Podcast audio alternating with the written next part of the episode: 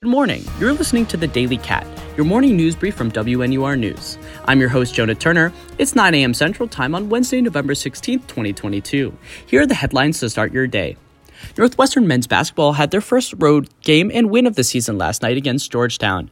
The Cats overcame a slow first half to defeat the Hoyas 75 63 and improved to 3 0 on the season.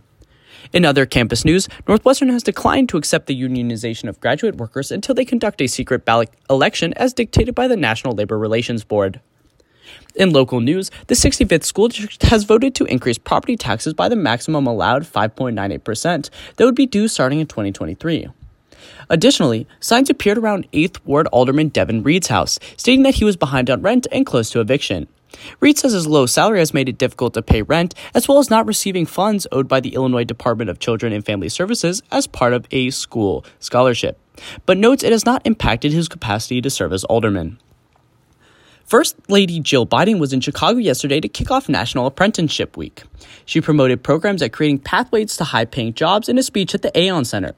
She touted the ability of apprenticeship programs to jumpstart the economy and create job opportunities for those in community, college, and from underrepresented communities. She was joined by Secretary of Labor Marty Walsh, as well as the Secretaries of Education and Commerce. These statements come amidst widespread layoffs in the tech industry and fears a recession could bring about more job cuts. A federal judge overturned a Trump administration asylum restriction known as Title 42. The order allowed the federal government to expel migrants back to Mexico or their home countries due to health concerns surrounding the COVID 19 pandemic.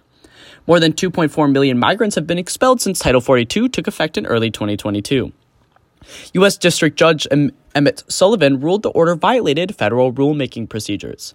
This conflicts with another ruling from a judge in Louisiana in May of this year, ordering the restrictions to stay despite a request to terminate them from the CDC. In an emergency meeting of G7 and NATO leaders was held at the G20 conference in Bali, Indonesia, after a rocket struck a Polish border town, killing two.